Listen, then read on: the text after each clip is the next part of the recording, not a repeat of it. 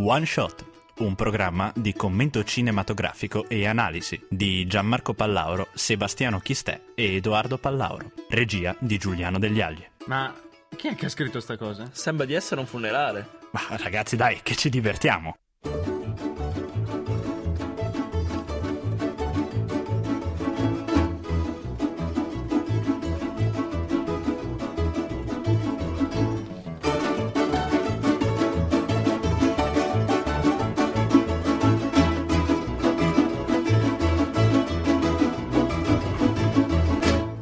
Buonasera e ben ritrovati su One Shot, sempre qui alla stessa ora e sulle stesse frequenze di Samba Radio. Eh, frequenze dai, insomma, siamo una Non web ce radio. l'abbiamo quelle. Vabbè, insomma, ci trattiamo come una radio normale, siamo migliori, oserei dire. Va bene, dai, tiriamocela un pochino, ragazzi. Beh, comunque siamo ritornati su One Shot e appunto questa settimana vi proponiamo, come è stato anticipato chiaramente sui nostri social, Full Metal Jacket, che è un film che sicuramente sia perché è di Kubrick sia per la mole, diciamo così, del, fili- del film in sé, dovevamo trattare in qualche modo. Vabbè, Kubrick è un regista, un signor regista, oserei dire, e soprattutto io ho insistito molto su questo film perché all'inizio l'avevo visto per la prima volta, mi aveva colpito moltissimo e poi alla fine Gianmarco ha ceduto al mio volere maligno e abbiamo fatto appunto quest'altro capolavoro del grandissimo Stanley. Beh, noi, ci mancava un film di guerra, mi pare, no? Esattamente sì, tra i tanti temi che abbiamo trattato, la guerra sicuramente non l'abbiamo neanche guardata. Ok, allora vai Edo, erudiscici sul- sulle specifiche del film. Allora, il film in questione è un film di guerra statunitense del 1987 diretto da Stanley Kubrick, come vi abbiamo già anticipato. Il film, come moltissimi film di Stanley Kubrick, si ispira a un romanzo, per esempio Shining è un esempio lampante, e questo romanzo però non porta il nome Full Metal Jacket, porta il nome The Short Timers, che sarebbe, possiamo dire, il eh, gergo militare per definire i novellini, ovvero quelli che dopo aver finito il brevissimo addestramento per diventare dei marine andavano a sostituire i veterani nel Vietnam per combattere. In italiano il titolo è stato tradotto Nato per uccidere, Burn to Kill, che è una frase che vediamo che si staglia appunto sul berrettino di, eh, del soldato Joker per tutto il film.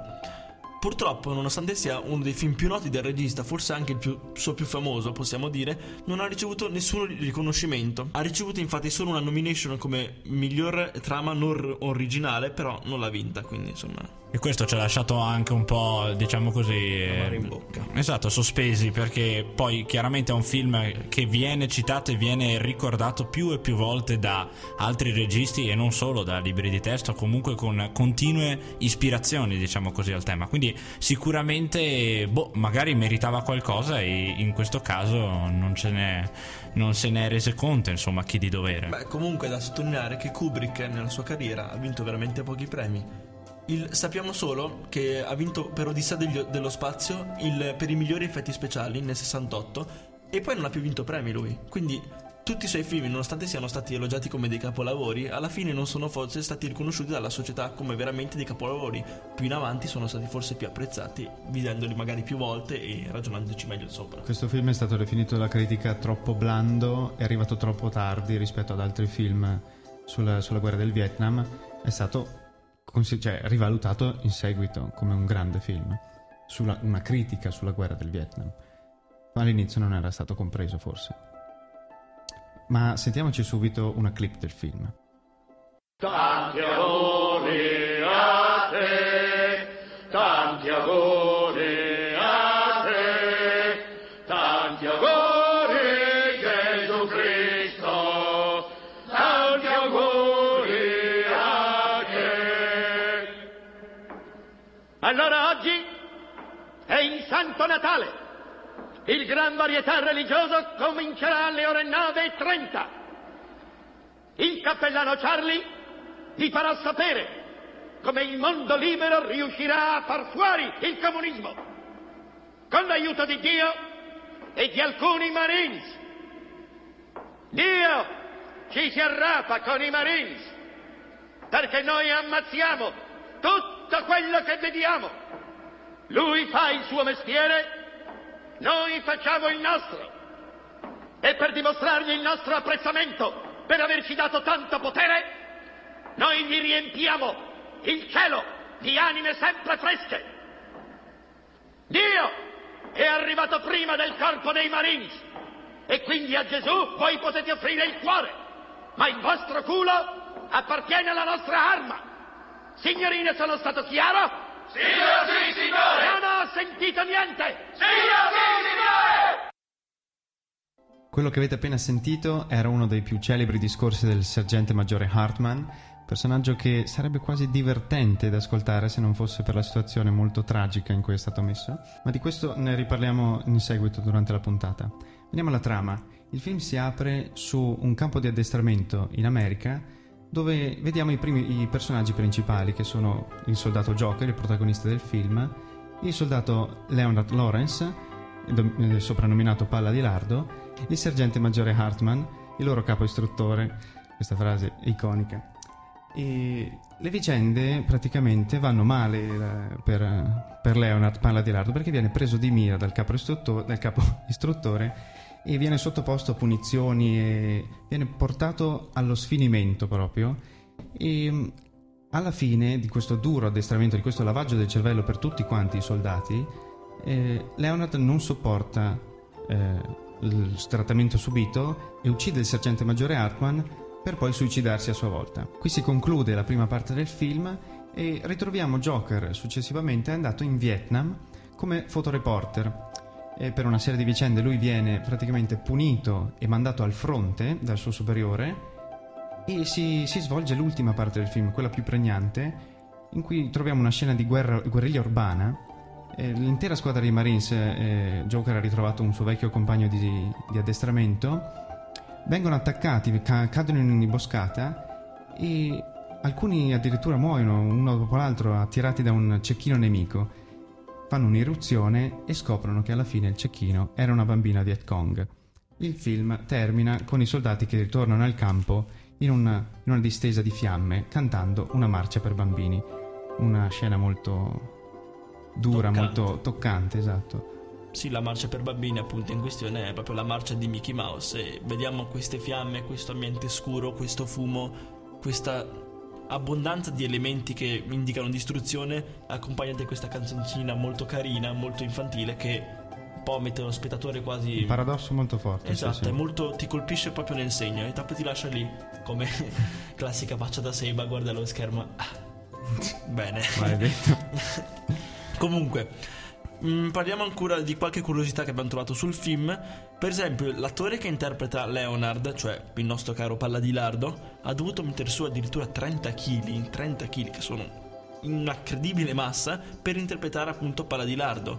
E per lui, lui racconta anche che è stato molto difficile da sostenere psicologicamente perché la gente dopo anche non lo trattava più come prima, lo trattava in modo strano, quindi è stato proprio difficile per lui interpretare questo ruolo. Inoltre un'altra interessante curiosità riguarda proprio il sergente Hartman.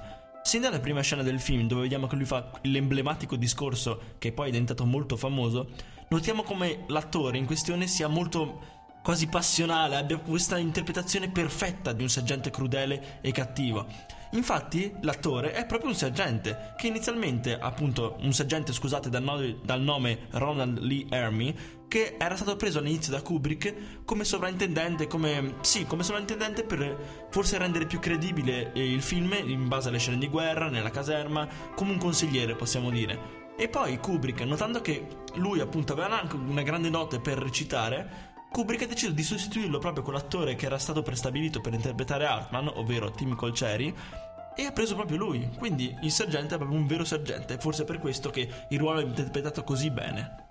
Sì, esatto, questo aggiunge poi al tutto, diciamo, un realismo non indifferente e infatti poi appunto il sergente maggiore Harsman è diventato proprio l'emblema del cattivo sergente ed è stato riutilizzato in molti altri film, quindi appunto è diventata quasi una figura simbolica e necessaria per fare questo tipo di parti. E scoprire così a caso degli attori sembra una cosa alquanto plausibile in questo contesto, insomma. Ma proseguendo con un'ultima breve curiosità, appunto il film, per chi appunto ha seguito il nostro consiglio, consiglio e l'ha visto prima di ascoltare la nostra puntata, è diviso in tre film brevi. Infatti ogni passaggio da un film a un altro film, insomma, è sottolineato da una scena nera, diciamo così, dallo schermo nero. Il primo film chiaramente è il campo di addestramento, il secondo è La vita nelle retrovie, in cui appunto il soldato Joker eh, fa il reporter del, del campo, e l'ultimo film appunto è La vita al fronte, quello in cui alla fine poi il film appunto sfocia nella violenza e nell'omicidio. Ma adesso ci addentriamo nella parte un attimo musicale del programma ascoltandoci These Boots Are Made for Walking.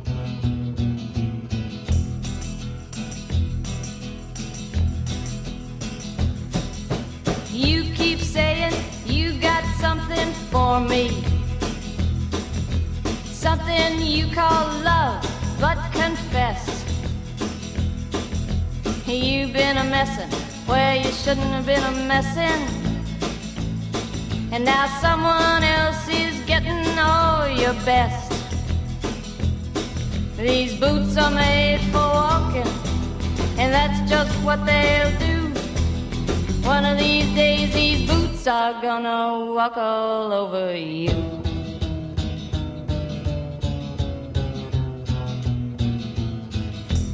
Yeah. You keep lying when you ought to be truthin'. And you keep losing when you ought to not bet. You keep saying when you ought to be a changing. Now what's right is right, but you ain't been right yet. These boots are made for walking, and that's just what they'll do. One of these days, these boots are gonna walk all over you.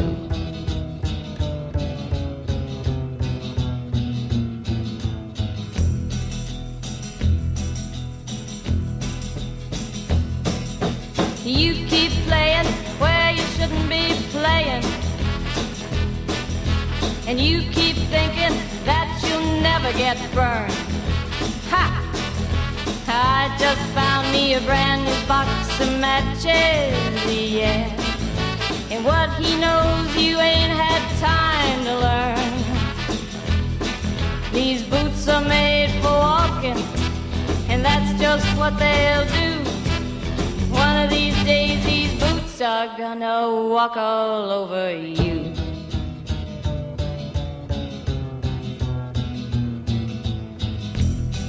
Are you ready, Boots?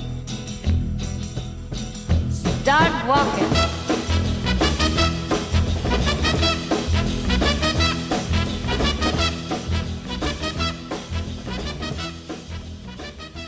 Il ritmo incalzante di questa canzone ci abbandona lentamente, ma rimane comunque vivo nel cuore dei soldati del Vietnam. Infatti questa canzone diventò subito un tormentone per i soldati in Vietnam, infatti sia in America, quindi sia poi in Vietnam, questa canzone diventò famosissima, tanto che Nancy Sinatra fu quasi costretta, possiamo dire, ad andare a cantare per i soldati, per allegrare un po' la situazione che vi era in periodo. La canzone però vediamo che ha un tono quasi dolce amaro perché ha un significato secondario che potrebbe essere, anzi è proprio una critica all'intervento americano nel Vietnam, non visto da tutti come un intervento giusto, perché sappiamo tutti che questi americani non sono stati, tra virgolette, gentili con i Viet Cong, li hanno trattati malissimo e hanno voluto imporre le loro idee e la loro democrazia, possiamo dire. Il testo è anche ripreso scherzosamente nella scena dove una prostituta si dirige verso il soldato Joker e il suo compagno Raftman, proprio all'inizio, de- come aveva detto Gianmarco, del secondo minifilm. E il testo è ripreso scherzosamente appunto perché questa prostituta ha questi stivaletti che vengono inquadrati appunto subito come scena iniziale di questa seconda sequenza. Ma le scelte ottimali di, di Kubrick non sono solo per la parte musicale, anche la parte dei colori è importantissima in questo film. Infatti anche qui, come in altri film di cui abbiamo parlato in precedenza, i colori sono fondamentali. Li vediamo per esempio nel campo di addestramento in cui i colori sono principali sono il grigio, il verde che si vede nelle uniformi dei soldati e, e il rosso, alcuni sprazzi di rosso che sottolineano la violenza che nel campo di addestramento i soldati esercitano e anche subiscono perché gli viene lavato il cervello. Se, ti, se, ci fate caso durante la visione del film, nelle scene all'aperto, il cielo non si vede mai completamente blu, c'è sempre una nuvola, un pezzo di grigio anche lì. E per sottolineare quella vita eh, come dire, spenta che i soldati vivono nel campo di addestramento, mentre c'è solamente, come dicevo prima, quello sprazzo di rosso che sottolinea la violenza. E poi chiaramente stiamo sempre parlando di un film di Kubrick, quindi dove sta la geometria? Eh ragazzi, ce n'è di geometria anche qui, soprattutto nella prima parte del film, appunto la parte che è dedicata al, all'addestramento, quindi dentro la caserma. La caserma è un luogo praticamente abominevole, cioè il, la simmetria delle scene riprese all'interno di questa caserma è veramente rilevabile sotto tutti i punti di vista, sia i soldati disposti a schiera, sia le colonne, sia la disposizione gestione proprio degli spazi, dell'arredamento, le cassette dove loro contengono i loro averi, in cui appunto eh, il sergente maggiore Hartman eh, rinviene, diciamo così, la ciambella che sta mangiando di nascosto palla di lardo e sia lo stesso sergente all'interno di tutto quanto il contesto è sempre profondamente simmetrico. Anzi, vi dirò, è proprio lui l'elemento che dà rotazione a tutta quanta l'immagine. Infatti, attorno al sergente maggiore Hartman si svolgono i principali, diciamo così, elementi di interesse di tutte le scene. La telecamera è quasi magnetizzata dal sergente, anzi è il sergente che decide quale è la direzione che deve prendere. Allora, in questo modo praticamente, anche quando ci sono degli elementi che vanno un pochino fuori, fuori contesto, diciamo come per esempio la battuta di Joker all'inizio o appunto il palladilardo che ride mh, di fronte a questa incredibile mimica facciale e anche appunto orale, possiamo dire così, del sergente. E questi elementi qua che vanno fuori contesto, il sergente li riporta nel, nell'ordine prima eh, colpendoli violentemente. E poi appunto la telecamera ritorna su di lui. Per esempio abbiamo quel, quel primo piano, quel primissimo piano del sergente che indica col dito la telecamera, che poi sarebbe la faccia di Joker,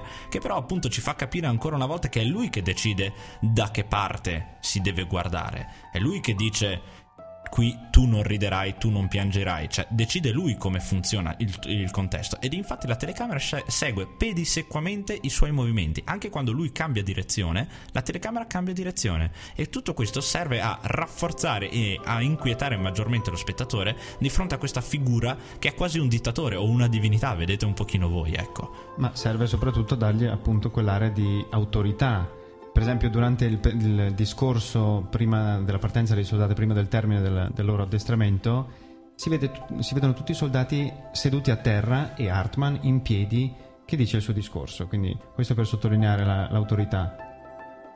Esattamente, e non solo perché Hartman ha una vera e propria, diciamo così, ossessione per l'altezza. Se ci pensate bene, è veramente basso lui. In confronto a tutti quanti gli altri attori, lui si mette sempre a guardare dal basso verso l'alto, chiaramente. Quando c'è Joker che lo guarda, eh, Joker è più alto. Quando c'è il soldato Biancaneve, il soldato Biancaneve è più alto. Quando c'è eh, Palla di Lardo, Palla di Lardo è più alto. Solo Cowboy non è più alto, insomma, di lui. Però, appunto questi personaggi sono tutti più alti di lui. Allora lui come fa a riportare l'ordine? Allora in questa scena qua vediamo una chiara subordinazione, anche per esempio alla fine appunto quando dice and- dai ruoli ai vari personaggi, tu sarai capocannoniere, tu sarai nella fanteria. Nel, nella fanteria esattamente. Allora chiaramente lì dà degli ordini, dà ancora una volta il ruolo, decide che, cos'è che saranno appunto questi soldati e quindi ah, lì abbiamo una subordinazione. Ma se ci pensate bene, anche quando ci sono dei momenti in cui dice ok tu non devi fare così, per esempio il Joker lo prende in giro, allora lui gli tira un pugno nello stomaco, come dicevo,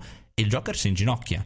Quindi diventa ulteriormente subordinato, cioè lui lo guarda dall'alto verso il basso. Stammi a sentire, sono qua io quello che comando. Anche Palla di Lardo si inginocchia, dice inginocchiati e strangolati da solo. Sono io che comando ancora una volta. E questo continua ad emergere all'interno di tutta quanta questa prima parte in cui il sergente è il fulcro della situazione.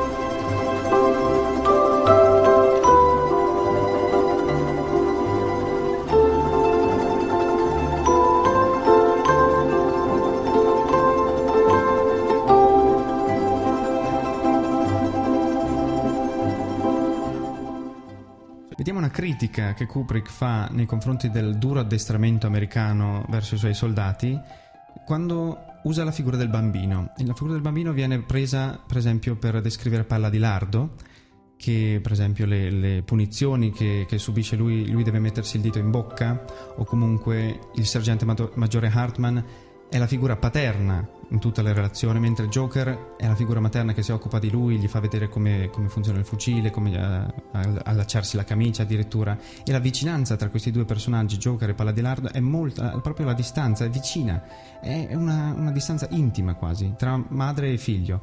E infatti il suicidio poi di, di Lawrence, nella scena del suicidio, Hartman dirà nella scena del bagno, ehm, non hai ricevuto abbastanza affetto da, madre, da tua madre e tuo padre? E stava parlando di Joker e lui. Kubrick usa la figura di Palla di Lardo come sinonimo dei giovani americani che venivano mandati in guerra, quindi costretti a crescere troppo presto e a vivere una realtà molto cruda. Quasi una gioventù bruciata, la stessa che ritroviamo alla fine del film, nella piana in mezzo alle fiamme in cui i soldati cantano una canzone per bambini. Ecco, e sicuramente poi non è l'unico aspetto che Kubrick va a sondare per quanto riguarda animo umano. Infatti, noi possiamo prese- cioè, siamo partecipi di questa trasformazione veramente brutale da essere umano, da giovane, facciamo così, a macchina da guerra, a burn to kill, come dice appunto il, l'elmo del soldato Joker. Questa trasformazione, appunto, prende forma in tre parti che si possono così contestualizzare all'interno di un vero e proprio rituale, un vero e proprio rito di passaggio. Allora, la prima fase, chiaramente, è la fase di morte dell'individuo. Come eh, molti antropologi, appunto, spiegano questo concetto attraverso questi vari passaggi, la prima fase di un rituale di passaggio è appunto la morte. La morte dell'individuo in questo film dove si vede il taglio dei capelli, la rimozione di elementi distintivi come il nome, i vestiti e la personalità sono veramente simbolici di questa morte. Perché se ci pensate, uno che rinuncia ai propri elementi che lo contraddistinguono, che lo differenziano da qualcun altro, quelli che lo hanno sempre caratterizzato proprio, il, il, il taglio dei capelli, il mio nome, il, insomma i vestiti anche, tutte queste cose qua vengono nella prima scena del film tolti e rimossi completamente da questi individui che si ritrovano nudi ad affrontare un nuovo mondo, un nuovo mondo che ha per loro nuove regole, nuove religioni e nuove direzioni. Infatti il sergente maggiore Hartman gli propone veramente una ritualità nuova, un, una, anzi scusate, una religiosità nuova, perché questo è il mio fucile, ce ne sono tanti come lui, ma questo è il mio, cioè si sta recitando quasi un credo, un credo religioso, o quando si parla del, del Natale, è vero, quello è qualcosa di cristiano che fa capo a quello che magari era la loro tradizione, ma in verità rimanda a qualcosa di più, cioè i Marines, il corpo dei Marines è la vostra famiglia, voi siete Marines e rimarrete Marines, non siete più quello che eravate prima, voi siete Marines e siete sposati al vostro fucile. Infatti questa qui, la prima fase, si sfocia, diciamo così, nella fase di eh, transizione in cui l'individuo passa dall'essere, mm, diciamo così, un morto alla sua resurrezione ovvero come nuovo individuo. Com'è che si può vedere questa, questa, transizione? La transizione è un limbo, quindi una difficoltà a capire in che direzione bisogna andare. Per esempio, Palladilardo non la capisce questa cosa e infatti si ferma a metà strada e muore. Ma gli altri proseguono, ma devono trovare un modo per tirare avanti. Allora ecco che entrano altri elementi simbolici che cercano di richiamare una sorta di nuova identità. Per esempio, appunto, le scritte che hanno sopra gli elmi. Le scritte che hanno sopra gli elmi tentano di, di identificarli tipo Burn to Kill, come dicevamo, o i nomi in codice, o anche gli elementi che magari hanno addosso, tipo quelle spille che hanno il Joker che indossa la spilla della pace, ma alcuni hanno tipo delle piume inserite nel, nel loro elmo, e altri appendono fotografie di cose che dovrebbero piacergli in camera, ma sono tutte cose che non hanno quel significato che avrebbero in un momento, diciamo così, in cui una persona sviluppa il proprio io. Qui si sta cercando di trovare qualcosa al quale attaccarsi, qualcosa che gli dia un senso di nuovo qualcosa che gli dia un'identità. Poi c'è la rinascita. Il momento culmine di questa rinascita è chiaramente l'omicidio di Joker, il momento in cui lui, di fronte a un'assemblea di testimoni, commette l'omicidio che appunto ha scritto dall'inizio del, del suo, eh, diciamo così, della sua presenza in Vietnam sopra l'elmo, ovvero finalmente ha ucciso, finalmente sono burn to kill e uccide questa ragazza innocente, possiamo anche dire nello sguardo sicuramente perché stava supplicando pietà, stava anche in un certo momento sembra che chieda addirittura dell'acqua, non, non chiede chissà che cosa. E quindi semplicemente di fronte a questa cosa qui, di fronte a un'assemblea di persone che sono lì per testimoniare che lui ha finito questo suo passaggio di personalità da giovane a macchina da guerra, ecco lui commette l'omicidio e definitivamente diventa un qualcosa di altro, un qualcosa di diverso e questo poi si può anche vedere un rimpianto di quello che era il suo passato nella scena finale appunto di questo cantare eh, Mickey Mouse, la marcia di Mickey Mouse di, di Topolino e si rimpiange quello che si era ma si sa che non si potrà più raggiungere. Ricollegandoci anche al discorso che aveva fatto appunto Gianmarco sul credo, su questa nuova religione che i Marines dovevano abbracciare quasi obbligatoriamente, notiamo una frase che spicca, forse una che ci colpisce, mm, ci colpisce molto, è io senza il mio fucile non sono nulla. Il fucile infatti diventa quasi una parte del corpo del marine, una cosa essenziale per vivere perché senza di quello non si è nulla. Infatti notiamo che Cowboy appunto viene ucciso nel momento in cui lascia il fucile a terra. Quando Cowboy prende in mano il telefono per chiamare i soccorsi perché c'è questo cecchino che li sta sterminando e nel preciso momento in cui lui si avvicina al telefono orecchio, pam, viene ucciso perché ha lasciato il fucile e quindi non può più vivere senza di questo. Ha, possiamo dire che è proprio andato contro il credo, ha, ha violato le leggi di questa religione e quindi è giusto che deve essere punito. Inoltre ricordiamo anche che quando nel secondo minifilm, mi piace usare questa parola minifilm, Joker viene appunto, come aveva detto Sebastiano, mandato al fronte per quasi per punizione perché aveva scritto un articolo che non era pienamente piaciuto alla commissione, possiamo dire, che gestiva appunto il giornale St- Star and Stripes, che era appunto il giornale che, per cui Joker scriveva. Infatti l'articolo non parlava di quello che il, il, governo americano voleva effettivamente sentire, ovvero morte dell'uccisione dei nemici, ma parlava della verità, che non c'era stato nessun morto, non era morto nessuno. E questo non va bene all'America. L'America vuole vedere, vuole l'esaltazione dell'individuo americano che ammazza i nemici, che prevale sul nemico. E quindi non vuole la verità, vuole una cosa elaborata che sia una fittizia verità, solo per l'esaltazione, appunto. Infatti il caporedattore, questo ci fa anche un po' sorridere, intima di aggiungere da appunto a questo articolo un happy ending che è un happy ending effettivamente non è perché una morte di una persona non può essere una cosa felice, ma per appunto la buona riuscita secondo lui dell'articolo, secondo lo stile americano, ci vuole una morte, questo happy ending. Anche la morte finale, che è quella che possiamo dire c- che censisce la fine del film, che è appunto questo omicidio di questa ragazza apparentemente innocente, è, possiamo dire, un'allusione un po' simpatica a questo happy ending, cioè un bel film che deve esaltare l'America deve finire per forza con l'uccisione del nemico che ha, fatto, che ha ammazzato i soldati americani, deve per forza finire così.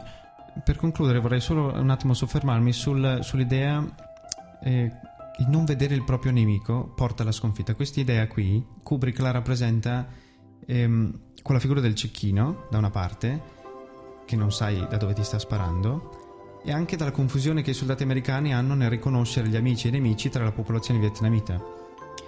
Quando, vediamo nelle scene di, degli scontri a fuoco, quando gli americani sparano in reazione all'uccisione di un amico per colpa del cecchino, sparano a casaccio, non sanno dov'è precisamente il nemico. Ed è questo che possiamo dire ha portato anche alla sconfitta della guerra del Vietnam. E si può dire quasi che loro combattano anche, e forse questo è un messaggio ulteriore che vuole dare Kubrick, combattono anche contro loro stessi, contro quello che era la loro umanità, insomma, contro loro, eh, questo loro passaggio, questa loro transi- transizione da esseri umani a macchine. Quindi, appunto, perché combattere qualcuno che non è un nemico, cioè il nemico non c'è, il nemico è nelle vostre teste, ve l'hanno infilato nella testa il nemico attraverso questo benedetto lavaggio del cervello, appunto, che è durato quasi un terzo del film, ecco. Anzi, c'è un, un, un personaggio all'interno del film che che dice queste, questi Viet Cong sono i vostri migliori amici, cosa fareste senza, senza un nemico da combattere? Beh, ma siamo anche oggi giunti alla fine, purtroppo siamo qua che stiamo piangendo disperati. No, perché mm. poi oggi c'era un sacco di roba da dire, abbiamo cercato di tagliare, ma alla fine siamo sempre arrivati sul limite. Comunque, adesso appunto dobbiamo salutare. Che film guardiamo la prossima settimana? Guarderemo Silence e vi analizzeremo anche perché in radio non si possono guardare i film purtroppo. Eh, vabbè, eh, lo guarderemo noi, ok? Fai il pignolo. guarderemo Silence appunto che è l'ultimo film di Scorsese che siamo andati a vederlo al cinema, sempre io e mio fratello perché Seba non vuole mai venire. E... No, io ho da fare, mi dispiace, sono ah, sempre all'università. e il film è molto bello, quindi ci siamo sentiti di presentarvelo e ci piacerebbe molto. Eh, guardatelo prima di appunto ascoltare la nostra puntata, così appunto venite carichi. Detto questo, io sono Gianmarco Pallauro. Io sono Sebastiano Chistè. Io sono Edoardo Pallauro. Giuliano Degli Agli in regia. Grazie per averci seguito e buona serata. Ciao.